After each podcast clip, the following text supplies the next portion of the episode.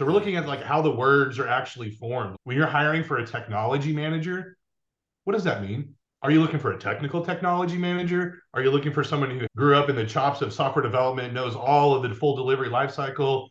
Or are you looking for someone who's more project focused? If your job description isn't conveying those skills or that type of clarification in the job description, you're not going to get the right person. You might get lucky, but when you're hiring at scale, you know, you can't do that time and time again. Don't conduct your analysis in isolation because data is so incredibly powerful. Not defending just the tribe, but defending the organization. Those creative people that you really want to keep empowered, keep excited, keep motivated, keep thinking. A good experience pays dividends down the line. Stereotypes tend to break down in proximity. Welcome to We're Only Human, a podcast about human resources, business, technology, and the workplace. My name is Ben Eubanks, your host, and I'm so glad you're here.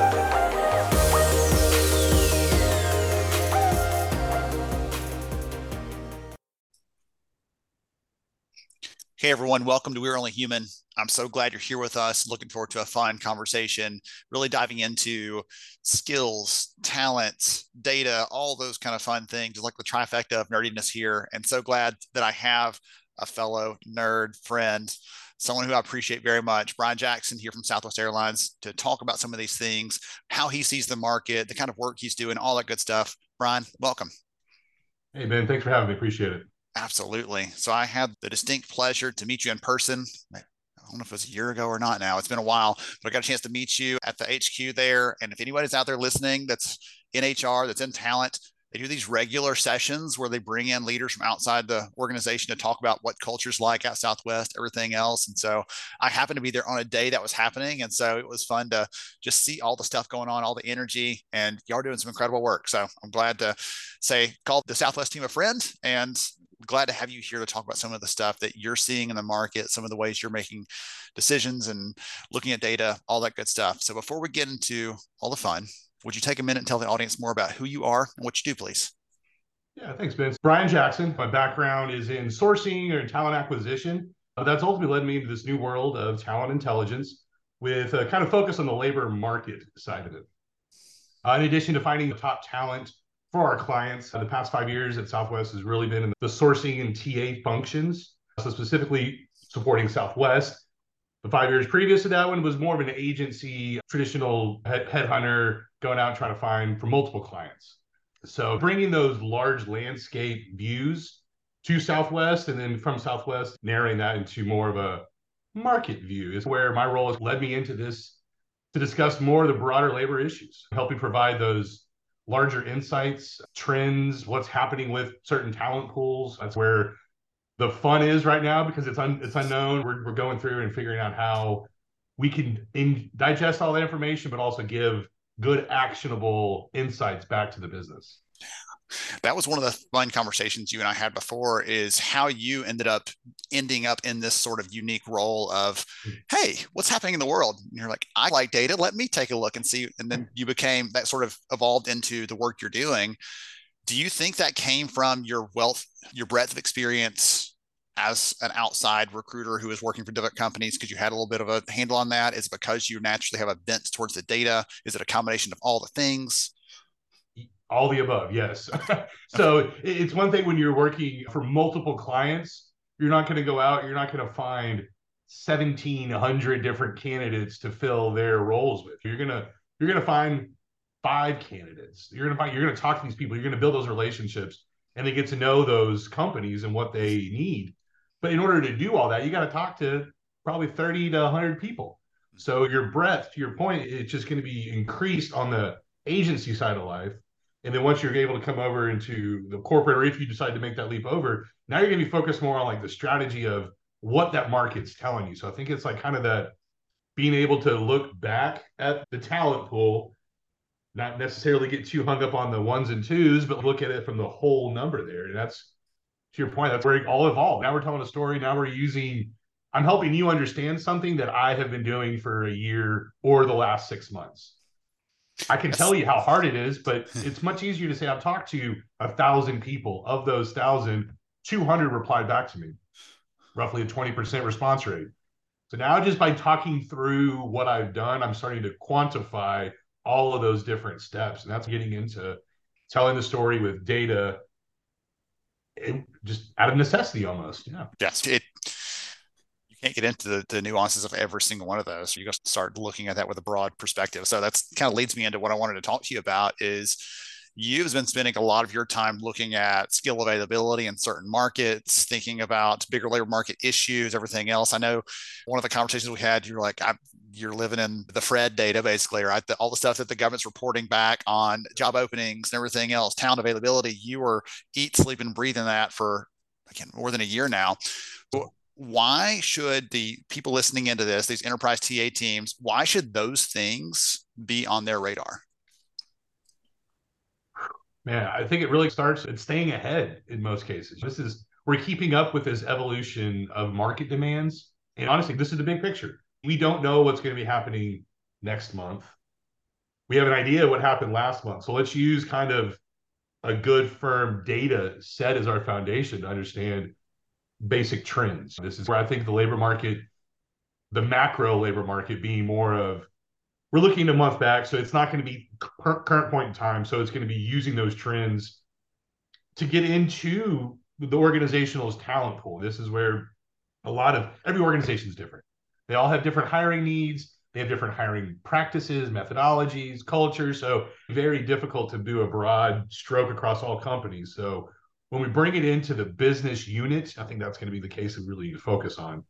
Every, even within a company, you may be doing the same skill, but you have a different approach to it. You use a different part of the business. Maybe there's a different a sense of urgency with that as well. So now, like, all of those little nuances are very difficult from a data perspective to be nerdy, to bifurcate from, right? Like, you have to really make sure that you're taking all of that together and looking at it as a whole. And that's kind of that talent intelligence world. So we're using data, we're using insights, and that's where those worlds are coming together.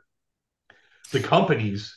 Man, if you're doing any sort of hiring at scale, and I want to say at scale in this sense too, because that's where we're looking at labor market. We can't say we're going to hire one person.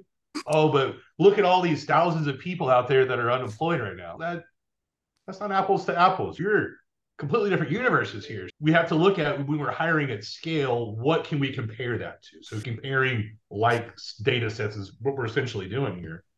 If you don't have your hiring thousands of people, you're hiring tens of thousands of people.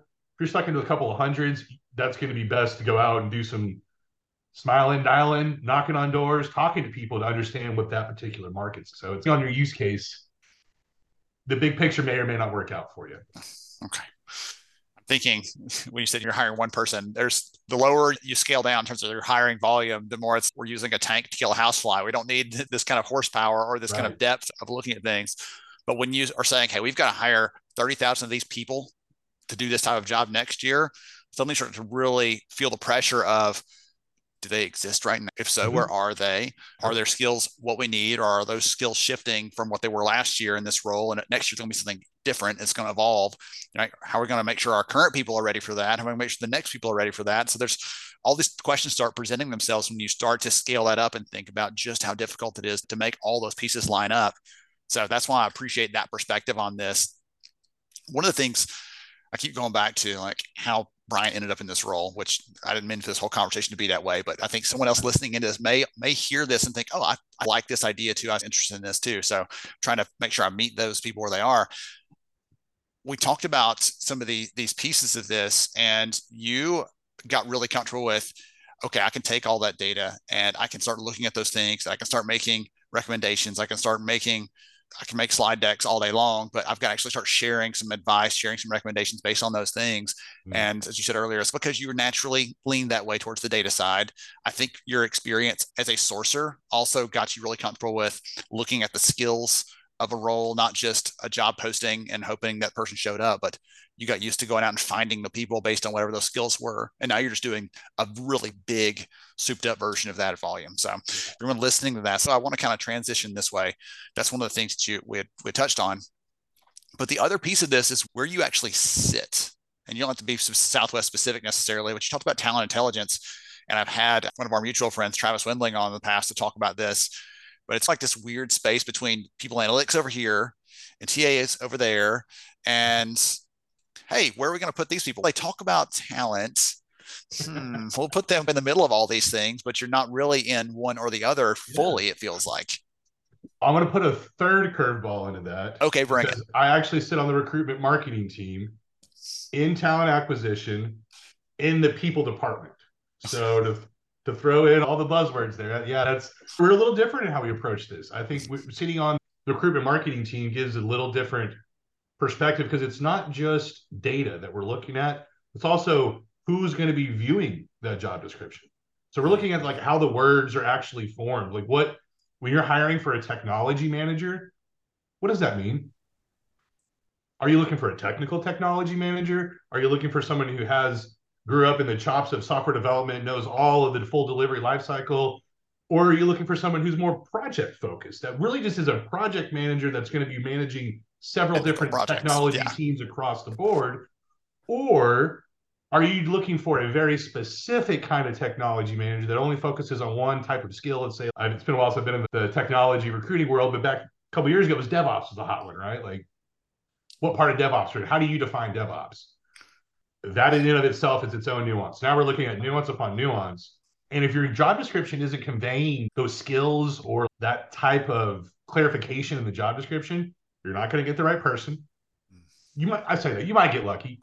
Yes. A blind squirrel finds a nut every once in a while. And when you post and pray, and that's your methodology of finding people, it's going to happen. But when you're hiring again at scale, you know, you can't do that time and time again, because now that's how much that cost of hire is exponentially increasing by posting it more than twice. Yes. Go through, get it done, take a little bit longer, understand the skills. What does that mean? Like, why are we, what are we looking for here? I need someone that's got a background in development, but we're going to be supporting an infrastructure team. Okay, so now we've got two areas of focus instead of all of technology management, or now, now we're starting to get into more of the skill focus. And I think that's where the, another one back again, the sourcing world of understanding like what the puzzle pieces fit together. I'm a technology sourcer background, not a technologist. So like I understood how they went together or what connected, not necessarily how the how they did it. Yeah. So that's where I would go, okay, if you're looking for A, B, and C skill, that actually equals, and that's the the start of the talent intelligence and what the profiles that we use and, and really how we look at some of these more difficult to hire positions. And then you can't just go and just talk to someone and say, oh yeah, you sound like you got a good personality. Come on. Job title match. Okay, we're good to go. Yeah. Well, that job title could mean twenty different things depending on the kind of company, the type of role, all that stuff. I think it's a really great clarification there for anyone listening to that. It's a good practical takeaway of don't assume that job title means the same thing across all those, because that example you gave was a great one where it can mean a lot of different things. I remember mm-hmm. when we were, I worked for an engineering company when I was doing the recruiting for them, and we had specifically broken out as a career track, technical program managers. We need a technical person that has a little bit of the program management piece, but the other track there that they were counterparts to was a very specific program manager. They were only doing that part. They had no technical background at all. And so we had to understand where to plug the right one in, because if we said, oh, we need, we need a T P M here, you're like, no, they're just going to be doing budgets all day and forecasts and schedules. That person would punch himself in the face probably, because it was not what their strengths were. We said, hey, we've got seven engineers on this project. You got to make sure that all those resources are aligned all the way through the end, through all the milestones, everything else. Like, that's where they're going to really shine. And so we had to find out that sort of thing. And we created a separate specific set of tracks to be able to align those things, because we stumbled over that more than once, I'll say, and learned the hard way that you can't just assume they're the same thing. Yeah. Well, and from your talent acquisitions team's perspective, they're thanking you because now they're not having to go and rework the position. They just worked three months on three months ago and they knew how hard it was. So now you may not have the highest priority, the most intent going into it. You're like, I just filled this wreck. Why am I doing this again? So like that kind of, you're chasing your tail at that point. So work smarter, not harder. Getting into that, why would we even need talent intelligence? That's what it boils down to. It's just working smarter, more efficiently, effectively. Yes. Getting pointed in the right direction. So let's talk about some of those mm-hmm. things. So as someone who's in this talent intelligence space that's still relatively new across the spectrum of all the different types of roles in T A and elsewhere, what kind of insights are you looking for when you're trying to make decisions? You've already said this isn't about a decision to hire one person. It's a decision to hire lots of people or move in a big direction, or we're opening this new operation. We've got to be able to staff that up. There, there's lots of different strategic things that might force that. What sort of insights data sources, things like that are you considering when you're making those calls? We talked about it. We've been talking about it. It's the evolution of the skills. We mentioned that earlier. It depends on what company you're in, but now it's really going to depend on what geographic market you're in. If you would ask me five years ago, what does your hardest to hire group need? You know, I might have said we needed a higher salary band, or maybe we needed more remote work focused. This is all pre-pandemic, of course. Yeah. But when you're speaking, speaking to the end of insourcing the tech talent, growing digital transformation, we're really starting to blow up more of the evolution of these skills. So different labor markets, different geographic areas are going to have different needs. When we hire in Dallas, commuting is a different conversation than when we hire in Chicago. Dallas, I'll speak very generally here about Texas, and everyone drives along. Like, Texas is big, right? Yes. For me, I live in Fort Worth. I drive fifty miles to get to headquarters. It takes me about an hour. Ironically, when I used to live in Dallas, I lived ten miles away, and it would take me about forty-five minutes. Distance is more important about time of commutes. You need to know the market. You need to know if you live in Fort Worth, a commutable drive to Love Field, not too bad. Depends on every person now, of course. But when you go to the Chicago area, your mileage just can change completely. So if we're looking at us going to either, let's say O'Hare, which is even the north end of Chicagoland, you're not going to go and try to talk to somebody on the south side. Because now in order to get there, they have to take, and I don't I don't know the L system that well, but I'm going to say about two two to three different trains just to get up to the south, the north side. How long is that commute going to be? Is that a doable commute? So just knowing your market. So as we zoom in and out of those different markets, each of those are going to have different needs. We use a Talent Neuron for a lot of our external talent data. So by, by able to use them, we're able to go in and see job descriptions uh, of all posted talent profile or talent groups. So it goes back to the old sourcing days of looking through hundreds and hundreds of profiles to understand, am I about to talk to the right one, or am I on the right path?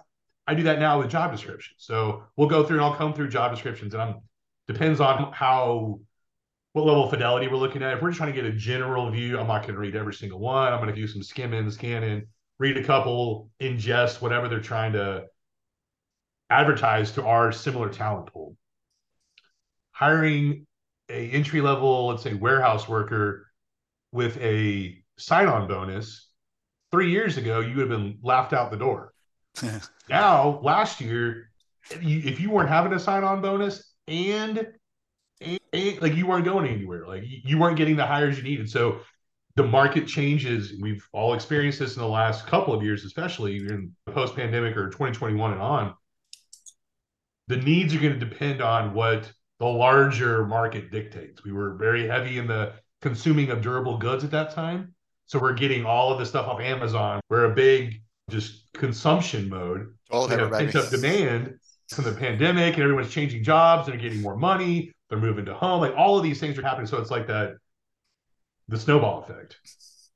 Now we're pulling back and we're going more towards services. So again, looking at the larger labor market, we're able to say, okay, I'm seeing trends in consumer goods spend increasing, and transportation and hotel services are laying flat or they're declining. Okay, maybe we're about to get a big e-commerce boom. That's looking back at twenty-one and twenty-two and seeing some of that stuff, but really determining what those skills are now that we see in the market is going to help us in the future too. So just because we're trying to react right now, I think that's a lot of how talent intelligence, this is the maturity about talent intelligence as a practice, but especially at Southwest, we're start, we're setting our, our baseline now. We're understanding what it means when we have a major economic upturn, what that happens to our labor group. Like before we, we, oh, we just got to hire more people, or we got to post more jobs. Let us know in six months how that's going, how many people you've hired, and then we'll make another adjustment. So like, we're no longer, thankfully, in those states, we're able to make a little bit more real-time decisions based on data. We're able to see these trends happening. And that, honestly, that's the fun part for me. Like why I get excited about just talking about data. And if you would have asked me fifteen years ago, would you be excited about like this? I would have laughed at you and said, no, I'm not that nerdy. And look at me now. And look at you now. Got a popcorn and yeah. a front row seat to this is, is changing. But that, there's some fun to that though. That's why I love the research, because I tell people, I just like to know what's underneath the rocks when yeah. I turn them over. I, like, I don't know all the answers, but Occasionally I'll find something, even if it tells me I was completely wrong, I'm just glad to know. I feel like precisely you- that, that curiosity that f- leads you to the answer. Going back a little bit to what all my need in this role or how this role, what I find most interesting is I don't know the answer to most things I'm doing. I get to go and research. I get to find that out. I get to say, oh, we're looking at this labor market data. We're now pulling in this talent pool for this particular market. What does that mean? Okay, we see thirty thousand is our supply of candidates and our competition is just under one thousand. There's a lot of people out there and not a lot of people getting a job. Should we enter that market? Or should we start looking at either transferable or adjacent skills to maybe pull some of that market over this way to us or that supplied over to us? I'm going to challenge you a little bit. You said, I don't know the answers. And I'm going to say that there probably isn't one clear real answer to this, right? There's probably multiple answers on the, on this spectrum. And so you're saying, okay, let me look at all the stuff I can and then make my best accurate judgment based on that. We may find out six months later that it was, I should have adjusted this way, adjust, adjusted that way, but it's not that there is one answer and you're just like, I got to go dig all this stuff up, because if someone else is trying to follow in your footsteps, I don't want them to think, oh, Brian seems like, no, all the, he just landed on the right thing. No, you're not that lucky. And unfortunately, Correct. like yeah, no. neither of us Good. is that smart. We just got to keep, you got to keep digging, keep looking. Use the blind squirrel finds a nut. Every once in a while, use that saying earlier. That was what my wrestling coach used to tell me. I don't know why he did, but I used to get that occasionally when I'd win a match. Speaking of that piece on the, if someone else is following your footsteps, I want to ask a question around that, if you don't mind. I'd love for you to talk to someone who is where you were two or three years ago, who maybe is at the beginning of this or is seeing some of these things like, hey, I think some of the stuff Ryan's talking about today is relevant to our organization, or we don't have someone that's dedicated to this, but I'm intrigued by the idea of looking at some of these bigger trends and being the expert in my organization for those things. What advice would you give them? How should they start building that out in themselves, the skill or a set of skills? How should they start feeling out their leadership's interest or openness to that? We can walk through this for a little bit. I don't really understand that piece because there's no uh, college degree that says, hey, I want to go into talent intelligence. There's nothing, it's not out there. It's just someone starts out probably like you, has get, feels out some of these things and realizes, hey, maybe I could do this. So let's start off. What, how should someone be starting if they're in your sort of shoes a couple of years ago before you really got into this deeply? What sort of things should they start doing, thinking about, prioritizing? That's a great question, because I think every everyone I've talked to in the talent intelligence space has a different path to today. Using my experience and my background, sourcing, talent acquisition, talking to people, understanding what their needs are, less of what job they did. Mm. I think that's going to be one, anticipate in the anticipating of needs or wants. How do you do that? What does that mean? First, you got to speak up. At the end of the day, if you have an idea or if you know something, or if you saw something online that was a great article and you then follow that that second, third level down and got the actual source information, share that. That's the part that I'm, the more I'm learning about the data world, and it needs to really be just democratized. Data is powerful. It's very important. But if you are the only one that knows it, what does that do anybody? You got to share this information. So being able to speak up, and I know that's not everyone's cup of tea. Personally, I have no problem saying, I have an opinion on this. This is what I found. What do you think? So I think that's one for me that I definitely had going for me is if someone asks me a question, I'm going to give you my answer, truthful, uh, best of my ability, whether you like that or not. So that's that little, you know, you got to be a little softer around the edges sometimes. It can't be as direct in a professional setting, but being able to speak up to what either or what you found to be interesting into your world, there's got to be somebody else out there that finds it interesting, especially if we're focusing on talent acquisition and hiring people. This is a, we have had we, the T A world now has a bigger seat at the table after coming out of the pandemic. Everyone saw how important people were, how hard hiring is. It's not just flipping a switch and I can hire a thousand people. A lot of work goes into that. So speaking up, curiosity, follow that rabbit trail. I think that's a little bit of where, again, the sourcing world really bleeds in perfectly to this, is because I don't know the labor market at that time. When I get the job description, I have no idea. I have to go and do my research. I got to find where that path is. Now I start seeing, I see a good talent pool over here. I see it given over here. I can start dropping some lines in, sending some messages out and seeing what responses I get. Same thing on my side now. Now it's a little bit more strategic. It's a little more focused into the business needs. So we have that that we can always build around and understand. But without that curiosity, without being able to say, hey, I just found this really cool chart that's able to illustrate what just happened over the last three years. Could you use that? Could you, could talking to your leaders, could you use this in any of your conversations? If they say no, that might be a sign of other things to come. Uh, because it's, in this world today, data is the new oil. You know, I think one of the C E Os of Microsoft said that one. That's the big commodity now. It, it, it's data, and we can all see that. So who doesn't need data to make a decision? So that's a natural sort of fit that I've alluded to this earlier, and you just touched on a little bit. But so you're talking about taking the initiative, being willing to ask questions, being willing to share some things, being curious. I think all those are great pieces you alluded to. Find someone else who's interested in this. Hopefully you're listening to your leaders around you, the lines of business yeah. leaders and other operational leaders saying, man, I've got this challenge, this problem. Okay, great. Let me go dig something up, see if it would help you, which is exactly what you're talking about here. Yep, exactly. What about your own leadership? Kind of feeling them out or seeing if they're open to this kind of thing, because obviously it, it requires some time, some effort, right? Brian likes to eat and feed his family, so he doesn't work for free. They have to be willing to invest in this to some degree to really make it go. How would you feel out a leader if you were at some other organization right now? We just picked you up and plunked you down and said, yeah. okay, I want you to start building this, but the leaders may not know yet that they need this. How would you start feeling them out for that? That's a good question, Ben.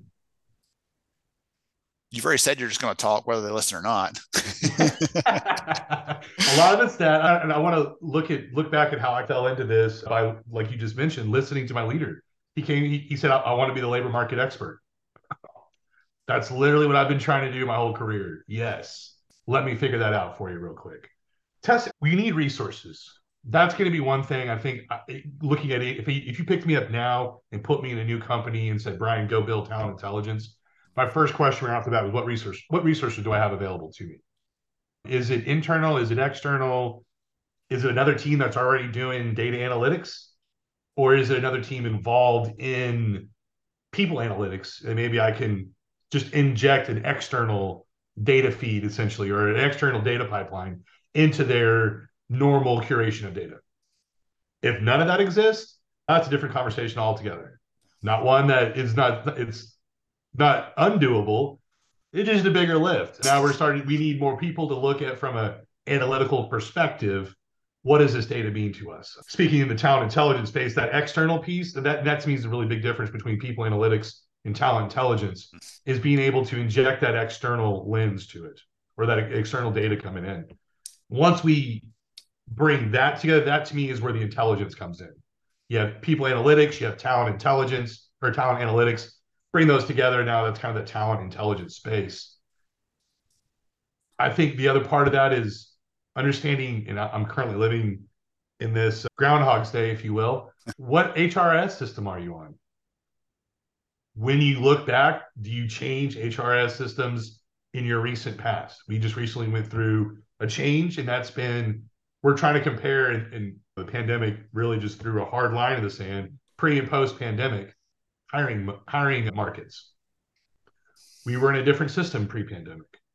That's bringing up all of its own hurdles along the way of understanding how do we compare apples and grapes that are not even on the same cart. Like we're like, they're talking different languages, literally. Apples and machetes. yeah, yeah. So we being able, like, if that's the case, like that's where we're at now. If I came into this one, we're learning, we're growing, but I would, for, right off the bat, I would need Alteryx. I would need some sort of data tool to be able to understand and translate and be able to ma- manipulate the data in a way that I can then align like data sets.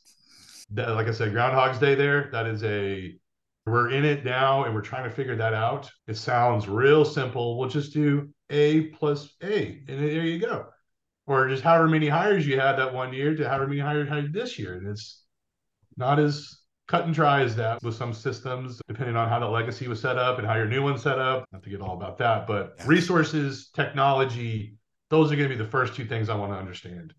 From there, it's what's your hiring scale. Like, what are we looking at here? Are you a company of three hundred and you're looking to grow to three thousand? That might be something that you need talent intelligence at a smaller level, because yes. you're about to scale up ten X that. So that's a whole different level of, you need to be working smarter, not harder. You need to make that one offer. You know, try to get that offer to hire ratio as low as possible, so you're not doing just three times as much work to hire one person. I think starting there, like those three things. So technology, resources, being able to understand what the hiring levels or hiring expectations are. From there, now we're getting into more tactical, more cultural. How do you present data? How do you ingest the data? Does your business units do their own workforce planning? Does people department or their H R does their workforce planning? Now we're getting into not an easy answer, and it's going to be very nuanced there, but yes, kind of that, that, that double click in or click through that I would do. Absolutely. I, I love the, I, I happened across that a second ago, but just saying if I picked you up and dropped you somewhere else, but I think that's a great way of thinking about that without all the other support you have around you right now. You're like, oh, this would have to be true in order mm-hmm. for that to happen. This would have to be true. I would need this in place. And I'm talking to more talent leaders in the last few years that are telling me, hey, I just changed to a new company, and one of the prereqs or one of the requirements for me going over there was, we've got to bring this tool along with me because it helps me to be as effective as I am. And I'm hearing more and more of that from leaders across all areas, like comp, learning, T A, leaders saying, this tool that I've been using, I, I know it really well. I understand how it solves this problem. Best or not, it works for us. And I, it makes me and my team more capable as a function. I'm seeing more yeah. of that sort of thing. Yeah, and that's, I think that's, again, the evolution of talent acquisition right now is we're becoming more technical. It's no longer just get on the phone and call people, or just go hire some folks, just go to a hiring event and set up shop and pass on and take resumes. Like, did you bring your now, table skirt? You got your pop-up banner? Yeah, we're good. We'll hire folks. So it's it's not the same world five, ten years ago as it is today. I think it speaks even more volumes. What you were just saying there is just technology has such a big impact in talent intelligence specifically. We'll pull that. We'll mark that as my number four. Requirement of tools must have number four. Requirement of tools. We use Talent Neuron. Love love you some Talent Neuron. It is very powerful because it's you have that many data scientists, you have that many data points. You're scraping, like, it really does bring a higher level of not only integrity with our data, but also it's not just me that's running it, that my customers, I'm like, I've got a team behind me, third party company over here that has data scientists doing it. I can call them up right now and we can dive into the information as deep as we want to go. So I think having that level of backup really helps with technology. Yeah. Great. Love that. All right. Okay. So I've, I feel like I could just nerd out with you all day long. I go deeper and asking more nuanced questions, but I'm going to wear you out at some point. So for the audience's benefit, if someone's heard this and says, hey, Brian is doing some cool stuff, I'd love to connect with him, learn more about what he's up to. You okay if I put your link to your LinkedIn in the show notes? Yeah, absolutely. Absolutely. Okay. I would, I would say reference this chat. Let me know what we talked about a little bit. That's one of my old school sourcing pet peeves. I get a lot of requests out there. I like to know those that are actually interested in networking and not just trying to sell or something else like that. Yes. So ping Brian, let him know you heard the conversation today, that you got something good from that. And he'd love to chat with you, connect with you, talk more about some of these things. He, he's been a force for really helping me understand more about talent intelligence, helping the, again, putting you in touch with some other people, because it's so new that there's a lot of things to, to learn, a lot of ground to cover, and we're all sharing and comparing notes with each other. So thank you again, Brian, for joining me. Such a fun conversation. Look forward to the next time I get a chance to see you in person, say hello. And to everybody else out there, hope you enjoyed the conversation today. Got some good notes, good ideas from this, some good strategy for your T A function or your talent intelligence function if you've actually made it that far. We'll catch you again next time on We're Only Human. Thank you so much for joining me on the show today. I'm honored to have you as a listener. If you enjoyed this episode, please take ten seconds to rate it at iTunes, Stitcher, or wherever you listen to your podcast. Also, if you know a friend that could benefit from today's conversation, please pass it their way. After all, a rising tide lifts all ships. To see show notes, sponsor information, and our full show archives, visit only human show dot com.